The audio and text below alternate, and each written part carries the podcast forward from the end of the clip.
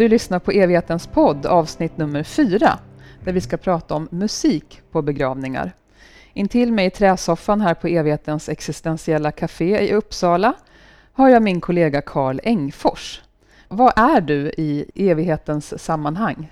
Jag har ju, jag har ju den här traditionella begravningsrådgivar och representantrollen, alltså det här klassiska begravningsentreprenörsrollen om man så säger med eh, tar hand om eh, kunderna, alltså anhöriga när de kommer hit, går igenom allting som har med själva begravningen att göra, dödsfallet. Det är en kollega som tar hand om svepningen och kistläggningen men sen då kontakt med kyrkor, kapell, kontakt med eh, blomsterbud och eh, cateringfirmer cateringfirmor till minnesstunden och eh, krematorier, kyrkogårdsförvaltningen och stenhuggare och hela, hela den biten alltså så att säga. Så att man, man sitter som spindeln i nätet kan man säga då. Och det är framförallt här i ja, Uppsala jag sitter men ibland också i Märsta. Det är verkligen en hel kedja av händelser som behöver falla på plats ja. när någon dör. Ja, det är det. Karl, ja. vad är meningen med livet? Ja, alltså jag ser ju livet som en gåva som man har fått till skänks. Därför så jag tycker det handlar om att eh, förvalta det på bästa sätt. Men sen kan jag tycka den här kontakten till vänner. Ja, det är svårt att så här, rent enkelt bara uttrycka sig vad meningen med livet är men jag kan, jag kan tycka att eh, det är meningsfullt och, och, jag kan även tycka det här jobbet är, fin, finns en mening med det här jobbet också. Därför att eh, man ser ju också att livet är inte oändligt utan det gäller att ta tillvara på det så länge man har det. Mm. Det här du säger att du ser livet som en gåva, har du alltid känt så eller är det någonting som har växt fram?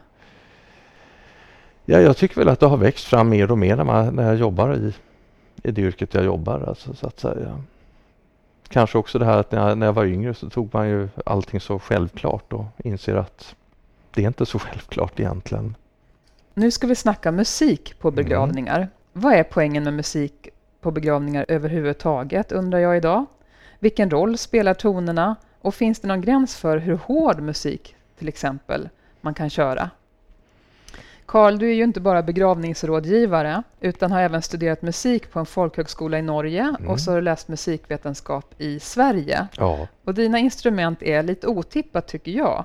Dragspel och kontrabas. Ja, Hur precis. vanlig eller ovanlig är den kombinationen? Den är väl kanske inte sådär jättevanlig men eh, det finns ju många dragspelare som också har spelat kontrabas och även en del basister som också har spelat dragspel så att eh, jag tänkte väl en gång i tiden att jag skulle väl inte vara sämre om man så säger. Men det började med dragspel? Ja, det gjorde det faktiskt. Mm. När jag var åtta år gammal och, eh, och väldigt mycket var väl den här nygammalt vågen vi hade då i, i Sverige så att säga i slutet på 70-talet, början på 80-talet. Och det var ju väldigt inne det här med att antingen börja spela gammeldans eller folkmusik eller så, eller dansa folkdans. Så att jag hakade väl på detta och sen så eh, fick jag en del finska faktiskt, eh, dragspelslärare och jag skolades in lite grann i den musiken vilket var väldigt roligt. Och sen så ville jag ju ha ett instrument till och då blev det ju med tiden kontrabas och då fick jag ju tillfälle till att spela lite mera klassisk musik också. Satt i ja, bland annat Akademiska kapellet här i några år i Uppsala och så. Vad är den största charmen för dig med dragspelet? Vad är det som drar så att säga? Mm. Det är ju egentligen att det finns en väldig potential med, med instrumentet egentligen. Alltså det är ju det är, det är egentligen som ett piano eller en orgel, att det finns ju ett väldigt omfång på ett dragspel. Jag tänker så här att i din roll som begravningsrådgivare, på vad sätt hjälper det dig att du kan så mycket om musik? Ja, väldigt ofta så kommer ju folk in och så nynnar om en melodislinga. Jaha, det är det stycket alltså. Så att väldigt ofta så är jag ju ganska allmänbildad kan jag tycka inom musikbranschen. Så jag har ju hört mycket och känner igen mycket stycken och sånt där. Och sen är det ju bra så tillvida att jag har ju också en hel del kontakter i musikvärlden så att när folk önskar till exempel det kan vara någon sångerska, sångare till begravning eller det kan vara någon instrumentalist eller så, så har jag ett ganska stort kontaktnät alltså, vilket är väldigt bra och väldigt roligt alltså, att kunna använda sig utav. Men vad käckt det där att människor kommer in och nynnar. Du är mm. som en sån där app som man håller upp. Kanske inte helt och fullt men, nej, nej. men mycket har man ju hört i alla fall. Så mm. mycket... Vad tänker du att poängen är med att ha musik på en begravning överhuvudtaget? Varför ska vi ha det? Ja, alltså, folk som sitter på en begravning de är ju naturligtvis i sorg och är naturligtvis väldigt ledsna för att de har ju förlorat någon person som står dem väldigt nära.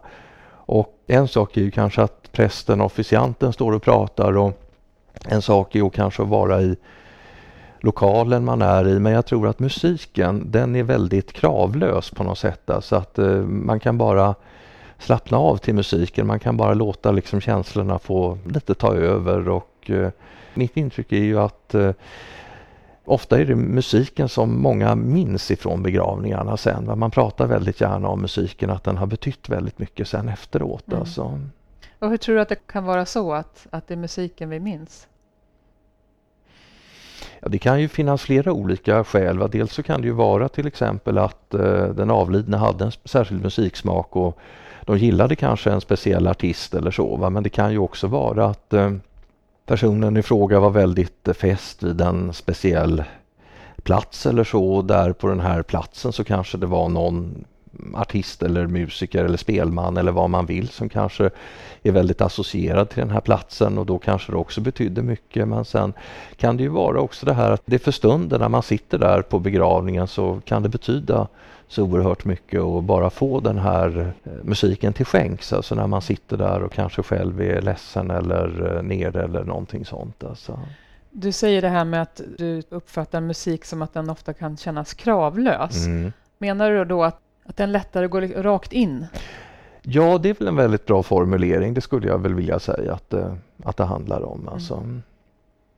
Och sen, sen är det väl det också att jag tror att många gånger om man hört något instrumentalt stycke så kan det också vara väldigt eh, förlösande eller vad man ska säga.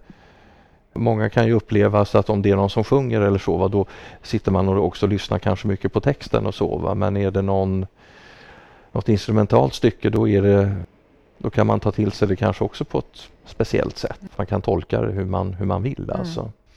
Men betyder det att man på en begravning måste ha musik med värsta djupa texten och ett viktigt budskap? Nej. Alltså många gånger är ju mitt intryck att, eller många människor anhöriga som jag möter, de vet väldigt väl vad de vill ha för musik på begravningen och de har ofta väldigt klara och tydliga uppfattningar om det här och det här ska vi ha och det här och det här är, är viktigt att, att ha på begravningen för att det kanske ja, den avlidne gillade eller det kanske är i alla fall viktigt för de anhöriga. Och då kan det ju i stort sett vara vilken musik eh, man vill. Vi ska ju inte ha några värderingar i det här. Alltså vi som jobbar i branschen ska ju inte ha några värderingar utan det är ju mera vad, vad anhöriga ska ju välja det fritt. Va? Sen kan det ju kanske vara så lite grann att eh, om vi är i en kyrka att kanske organisten inte kan spela stycket eller så. Va? Eller att eh, det är något annat sånt där att man kanske tyvärr inte får ha någon speciell musikanläggning eller så, att det är något sånt som ställer till det. Men annars så tycker jag ju i stort sett inte att man kan ha några begränsningar med vad det gäller för musik. Alltså det, det tycker jag inte. Vad är det som gör att du tycker att det är viktigt att lyfta fram det här att du som begravningsrådgivare inte ska komma in med dina värderingar och din smak och ditt tyckande? Nej men det är ju ett dödsbo som ska betala för begravningen. Alltså det, det måste ju vara bra, det måste ju vara viktigt för för dem att, eh, att det blir som de vill, alltså att det motsvarar deras förväntningar. Alltså det är ju jätteviktigt. Men vad generellt tycker du att det är viktigt att förmedla genom musik? Det kanske låter lite torftigt men någon slags skön harmoni man kan ju säga att det är en slags också avspänd eh, stämning också det ska bli. Va? Jag menar, man kanske går in i kyrkan eller kapellet eller ceremonilokalen och ska ha en begravning och man, folk är väldigt spända, man är väldigt nervös, man tycker inte alls om den här situationen. Det är jobbigt med begravningen och dödsfallet har kanske varit väldigt jobbigt men så fort man hör musiken jag tror att många kopplar av också till musiken, alltså för det är ofta då ja, det är ofta då känslorna lite kommer ikapp och, och, och därför så tror jag ju att just musiken har en väldigt viktig roll. Det låter som att du också tänker att musiken har liksom den funktionen att vi blir mer närvarande i det här rummet. Ja. Hur vi än har känt inför att komma dit. Ja, just det. Men om man inte har någon som helst aning om vad den som dog gillade för musik, mm. vad, vad gör du då? Hur kan du råda? Om vi nu tar till exempel en begravning i Svenska kyrkan. Där är det viktigt att eh, vi säger ju alltid till, till dem att eh, anhöriga då att salmer och utgångsmusik det ska ni i första hand ta med prästen och organisten i kyrkan eller ta musiken med kanske borgerlig officiant eller med eh, med de som ska spela sen. Vi kan ju alltid tipsa om musiker och sånt där som spelar men ibland så frågar ju folk naturligtvis mig om det här med musiken att vi vet inte riktigt. Och då ibland så kan man ju gå lite grann efter då var personen var född och lite vilken generation personen tillhörde, vad som var inne och då kan man många gånger hitta någonting där den vägen. Men sen kan det ju också vara Alltså jag har ju en känsla av att många vill ju ha ganska likartade stycken på begravningarna så att ganska snabbt efter att de har träffat officianten eller prästen eller pastorn eller vad det är va, så har ju många anhöriga ändå hittat det här och sagt det här stycket ska vi ha eller den här musiken ska vi ha och det här är viktigt att eh, det blir just det här. Alltså, så att, eh, jag, jag upplever ju faktiskt inte det här som något större problem egentligen att de flesta har väldigt klara uppfattningar. Men precis, du, du hade ju en viktig poäng där att det här med själva musikvalet, det gör man egentligen upp med prästen om det är på en kyrklig begravning ja. eller med officianten ja. som är den som pratar på en borgerlig begravning. Ja, eller pastor i någon frikyrka mm. eller så. Ja. Mm. Du har ett exempel på hur det var när din egen morfar dog. Ja, just det. Vi hade tillgång till en väldigt bra klarinettist och eh, då hittade vi eh, också väldigt bra musik, alltså som vi tänkte att det här, var, det här skulle nog passa så då hittade vi ett stycke utav Brahms och ett, ett stycke utav Mozart och det var och det var, det var sånt som verkligen jag tror att min morfar hade gillat faktiskt. Alltså, så att, eh, men du visste egentligen äh, inte vad han hade nej, för Nej, egentligen inte. Men jag, jag, jag tänkte att det här, och, och, och, det var ju roligt för det, det, gick ju, det gick ju hem verkligen. Det var ju många som tyckte om det sen. Pratade ju om det efteråt sen, att de hade gillat musiken. Jag kan tänka mig att det också kan vara så att en, en anhörig tycker mm. att det är helt givet med den mer traditionella linjen med ja. salmer till exempel. Ja. Och så finns det en annan anhörig som lärde känna den här personen när den var ung rebell och tycker mm. att ja, mm. men det är väl klart att det ska vara progglåtar. Ja. Eller att det bland de anhöriga finns personer som har olika trosinriktningar. Mm. Vilket sätter sin prägel. Man kanske inte ska spela musik alls Nej. enligt en viss Nej. trosinriktning. Eller att det är helt självklart med ja, den och den musiken. Mm. Någon tycker mm. så här, ja men det är mm. klart att det är Beatles för ja. att hen var ung ja. på 60-talet. Ja, precis. Och så är det en annan som säger nej men hen hade ju jättenära relation till Dalarna, det är klart vi ska mm. spela folkmusik ja, med Dalarna. Ja, ja, precis. Alltså det är liksom helt olika ja. genrer och så. Men då kan man ju säga så här, varför kan vi inte göra en kompromiss att vi tar med båda delarna på begravningen till exempel? Va? Man kan ta en av ja, varje? Så att ja, säga. det kan man faktiskt göra. Alltså. För det är ju det är ganska naturligt att man ändå har olika uppfattningar om, om en och samma person. Alltså, det jag skulle vilja säga det är ganska vanligt, man ser olika sidor hos en människa. Då kan det ju bli värsta sammelsuriumet, alltså att det är en otrolig blandning av olika mm, genrer eller ja. så. Går det bra? Personligen så tycker jag absolut att det ska, det ska gå bra. Så det som jag säger, vi ska inte ha några värderingar i det. Det är i så fall om anhöriga är nöjda och tycker att det blir bra. Då är det ju bra alltså. Mm. Sen vet jag också att du brukar försöka leta efter minsta gemensamma nämnare. Alltså, mm. Finns det något mm. musikstycke vi kan enas om? Ja, ja det, det är också en bra grej så att säga om man kan göra något sånt. Alltså. Men som sagt, jag vill också vara tydlig med det att det är ju viktigt att anhöriga också tar musiken med präst och med officiant och sånt där i första hand va? och att vi inte lägger oss i det om det inte är särskilt att de frågar oss eller, eller så. Va? Mm. Om vi fokuserar på kyrkliga begravningar först mm. så ska du nu få spela början på några av de vanligaste ja. psalmerna som man kan få höra på en kyrklig begravning. Ja, precis.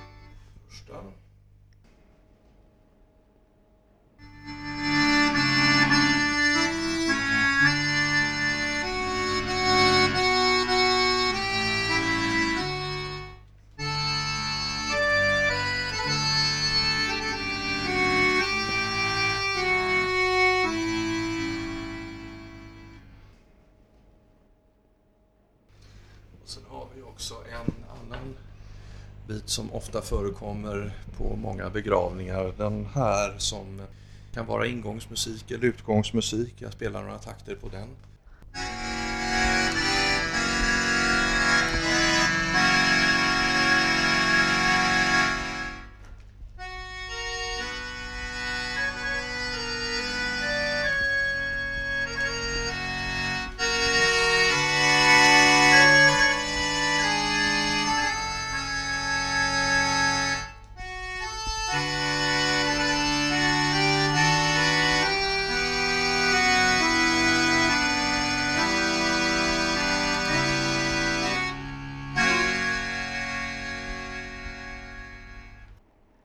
Ja, vad spännande. Jag tycker Mm. att jag hörde först Blott en dag. Stämmer. Vet du vad den har för psalmnummer till och med? 249. 249. Mm. Jag ska väcka dig mitt i natten och fråga. Blott en dag, då kommer du svara 249. Mm. Och så var det Härlig i jorden, va? Ja, Nummer 297. 97. Och den sista vet jag faktiskt inte. Gammal fäbodpsalm. Gammal fäbodpsalm. Första biten kan man väl säga. Ja. Mm. Hur tror du att det kommer sig att de här tre är så vanliga i begravningssammanhang? Det är svårt att säga faktiskt, alltså, men jag, jag tror att det finns ju någon slags trygghet i traditionen. Alltså Härlig jorden har ju funnits i ja, jättelångt tillbaka i tiden på begravningar och jag tror att eh, Ja, jag tror att det finns någon slags trygghet i traditionen. Blott en dag har ju faktiskt en väldigt fin text. Ja, och det är Lina Sandell är ju också en det är hon som har skrivit den och det är samma sak gäller ju även den här Bred dina vida vingar är ju också en ofta önskad begravningssalm också utav henne. Nej men hon är ju också väldigt tidlös om man så säger. Så att, Mm. eh, Det är obligatoriskt med minst två psalmer på Ja. en kyrklig begravning, eller, Mm. eller hur? Ja, i Svenska kyrkans handbok ja. Mm. Mm. Men utöver det kan man Mm. ha vilken musik som helst. Det är väl egentligen beroende på vad organisten har för begränsningar och sånt där. Sen är det väl lite olika från församling till församling. En del vill ju absolut att det är organisten som spelar, andra tycker att nej, men vi kan ha även inspelad musik och sånt. Men det får man ju ha lite respekt för vad, vad de säger. Ja, man får ha en dialog. Ja, ja precis. Mm. Och det är precis. väldigt olika. Det är väldigt olika. Mm. Ja. När det gäller borgerliga begravningar som Mm. alltså inte har några religiösa förtecken så Ja, att just säga. det. Vad brukar folk vilja ha för musik där? Alltså där, där kan jag ju uppleva att det är väldigt mycket mera högt i taket. Där kan det ju vara i stort sett vad som helst alltså, som folk önskar. Vid ett tillfälle så var jag faktiskt med om på en begravning där det var en eh, officiant då som eh, också då på något sätt kände en pianist. Så både officianten och pianisten skulle hålla i, i begravningen. Och eh, det var lite fint för att istället då för psalmsång så sjöngs det då visor utav till exempel då Bellman och Taube och Birger Sjöberg och Dan Andersson och det var jättefint att man kunde göra det på det sättet istället alltså. Och sen har det ju också varit ibland att eh, också vid något tillfälle som det var någon finländare som hade avlidit och det var vi hade med oss eh, CD-skivor där och det var ju både Sibelius och det var ju till och med finsk tango och sånt som spelades där. Och det, det, det går ju alltså med, med just borgerliga begravningar. Det finns inte någon sån här, vad man ska säga, tak på hur det, hur det ska se ut eller så. Alltså. Vä väldigt många tror ju att, eh, för man får ju väldigt ofta frågan hur brukar det se ut eller hur ska det se ut alltså. Så är det ju faktiskt inte alltså, utan det är mycket friare där. Alltså. Nej, men jag, jag funderade just på det. Hur kommer det sig att den folk kommer till dig då med den uppfattningen om att det måste vara på ett speciellt sätt? Nej, det kan ju vara att det finns en rädsla för att göra fel eller att det är, mm, man har sett på så många andra begravningar och sen kanske man också tänker att det handlar om nu och det handlar om den här stunden, det får inte bli något fel. Va? Och det är klart, det, så, så ska det ju naturligtvis vara. Va? Mm. Men eh, det hindrar ju inte från att man gör någonting väldigt personligt eller man gör någonting som verkligen kanske den avlidne skulle ha velat eller som anhöriga Mm. verkligen vill. Hur många musikstycken eller låtar brukar det kunna bli på en borgerlig begravning? Ungefär fem, fem stycken någonting där omkring. Mm. Alltså. Och även på en borgerlig begravning kan man spela psalmer om man vill. Det kan man göra absolut. Ja. Har du varit med om det? Det har jag varit med om. Ja. Ja. Jag har faktiskt varit med om på en borgerlig begravning där jag var officiant att vi hade allsång till Den blomstertid nu kommer. Mm. Det var jätte, jättefint och den kan ju alla. ja, det är sant. Så så kan man göra. Så kan man absolut göra. Ja.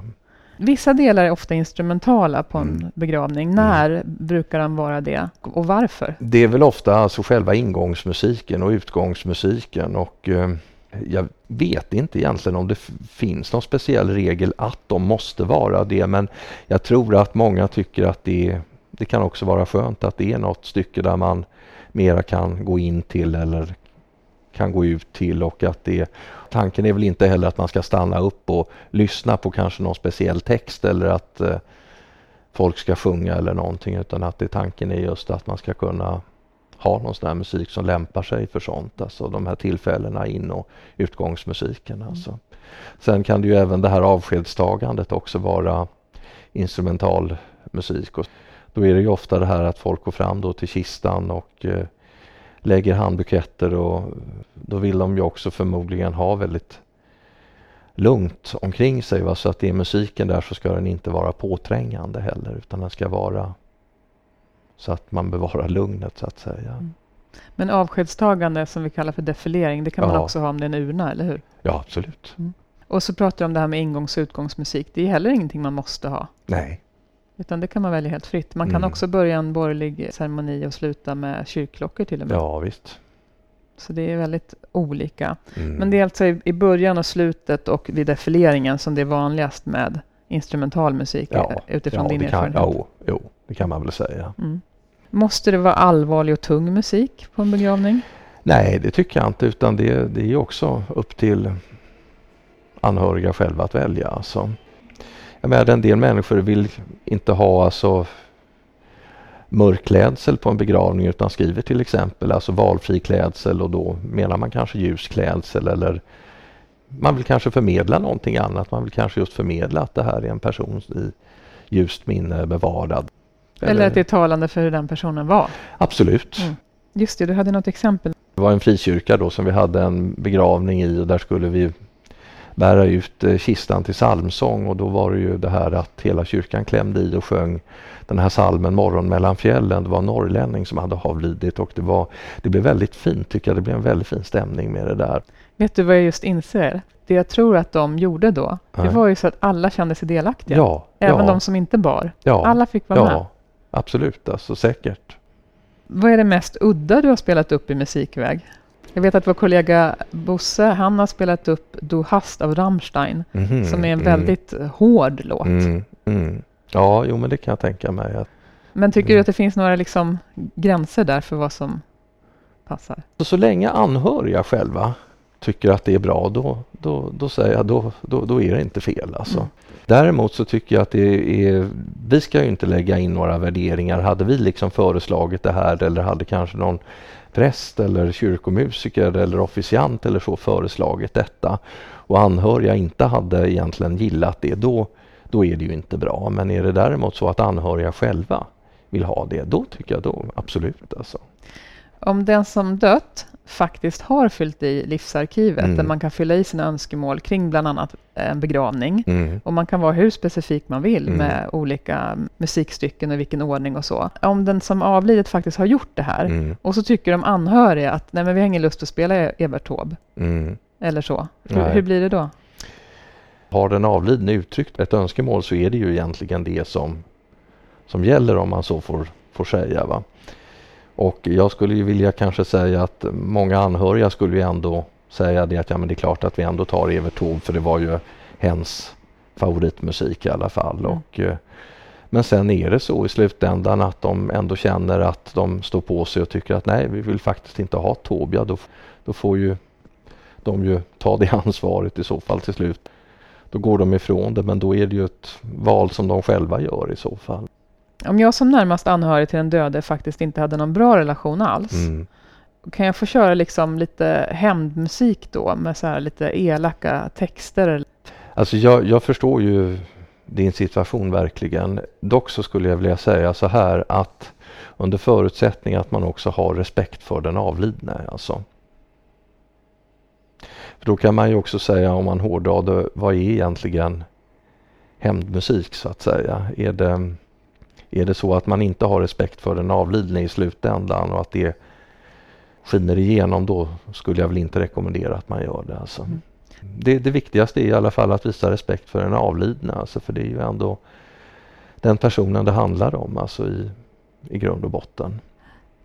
Ja, och då blir det viktigt, tänker jag, både för dig som begravningsrådgivare och för prästen eller för den borgerliga officianten, eller vem det nu är som ska mm. prata, att faktiskt ha lyssnat på texterna. Ja, vad, vad, vad handlar ja, det här om? Ja, absolut. Alltså. Livemusik, mm. alltså att man har en solist som kommer ja. till exempel. Hur tycker du att det är på begravningar jämfört med inspelad musik? Personligen så tycker jag att det ger väldigt mycket mer. Va? Om det är någon som verkligen spelar på, på begravningen. För ofta är det ju eh, många gånger väldigt duktiga musiker, alltså som kanske är utbildade på Musikhögskolan och har alltså studerat i flera år och eh, verkligen kan spela och, och sjunga. De kanske tar en avgift sådär runt en 3000 någonting för, en, för att spela på en begravning men eh, om anhöriga är beredda att lägga de pengarna eller dödsboet är beredda att lägga de pengarna så får de ju säkert ut väldigt mycket utav det alltså därför att eh, är det en väldigt duktig solist alltså, så kan ju det ju lyfta hela begravningen. Frågan är så här, hur man hittar solister. Mm. Jag vet att det finns en Facebookgrupp som heter Kyrkomusiker till exempel, mm. där man kan leta. Mm. Eh, och jag antar att de inte bara spelar i kyrkan, det är bara mm. att den sidan heter så. Men annars, är det någonting som, eller som du kan ja hjälpa då, till med? Ja, då. Alltså i så fall så kan ju vi absolut hjälpa till med kontakter till musiker och sånt. Vilken typ av solist skulle du säga är vanligast att bli anlitad? Sångsolister är ju väldigt vanligt. Det kan vara operasångare, operasångerskor men det kan ju också vara sådana som sjunger visor. Det är väldigt vanligt. Alltså. En del sjunger populärmusik och jazz. Men eh, sångare, sångerskor skulle jag väl vilja säga det är, det är väl det vanligaste. Det är ju det, vi är ju också ett sjungande folk. Alltså det är ju våra körtraditioner och jag tänker på alla eh, sångare och sångerskor vi har haft i Sverige och sånt där och visdiktare och sånt där. Så att det, det är ju väldigt mycket den traditionen också i, i Sverige. När det kommer en sångsolist, sjunger den oftast a cappella eller blir kompad av eh, en organist till exempel? Det är ganska vanligt att de blir kompade av organisterna. Det, en del kompar sig själva och en del, någon enstaka sjunger a cappella men väldigt ofta så blir de ju kompade av någon organist. Och Eftersom du själv jobbar med begravningar så bara utgår jag ifrån att du har fyllt i dina önskemål i det här livsarkivet. Mm. Kan du säga någonting om vad som kommer höras i musikväg när du har flugit vidare? Ja, dels eh, så jag tycker väldigt mycket om eh, Sibelius, det är en fantastisk tonsättare och eh, Jean Sibelius har ju skrivit ett verk som heter Andante Festivo ursprungligen för stråkkvartett. Men det skulle jag gärna vilja att det spelades ja, på den min begravning så att säga. Andante Festo utav Jean Sibelius men då spelas på utav en kyrkomusiker, en organist då alltså. Och, och vad är det som, vad gör den med dig? Alltså det är sånt här, det är också ett väldigt lugnt och ett väldigt vackert stycke alltså. Och det är ett sånt här stycke som, som jag tycker ger någon slags eftertänksamhet och det, men också lite, nästan lite meditativt stycke så att eh, det känner jag det är jätteviktigt alltså. Mm. Ja, vill du säga något mer om vad vi kommer få höra? Ja, sen är det ju faktiskt en annan, apropå ja, alltså Tove Jansson och Erna Taurus, den här höstvisa. Den skulle jag också väldigt gärna vilja att den sjöngs på min begravning därför att det oavsett årstid, alltså för det är en visa som jag tycker väldigt mycket om också. Så och du vill ha levande musik? Ja, det är absolut alltså. Det tycker jag är jätteviktigt. Så att det blir liksom unikt för stunden? Ja, och vad är det med höstvisan du har fastnat så för? Det, det är svårt att säga men, men det är ett stycke som ligger mig väldigt varmt om hjärtat. Mm. Är det till och med så att du har bestämt ordning? Alltså hur mycket har du regisserat det här? Nej, ska väl inte kanske säga att jag har så mycket utan det är väl det, det är framförallt de två styckena. Mm. mm. Hur vill du själv bli ihågkommen när du inte vandrar kvar på den här jorden längre? Alltså framförallt så, så skulle jag vilja att um, det viktigaste är att bli ihågkommen överhuvudtaget, alltså att folk pratar om men den dagen ingen pratar om en längre då, det, det tycker jag då, då, då är man verkligen död så att säga. Men eh, så länge som folk pratar om en och minns en, det, det tycker jag är en viktig sak. Och sen hoppas jag ju att jag ska bli ihågkommen i ljust minne bevarad, att folk ska minnas en positivt så att säga. Det berättar begravningsrådgivare Karl Engfors här i evighetens podd.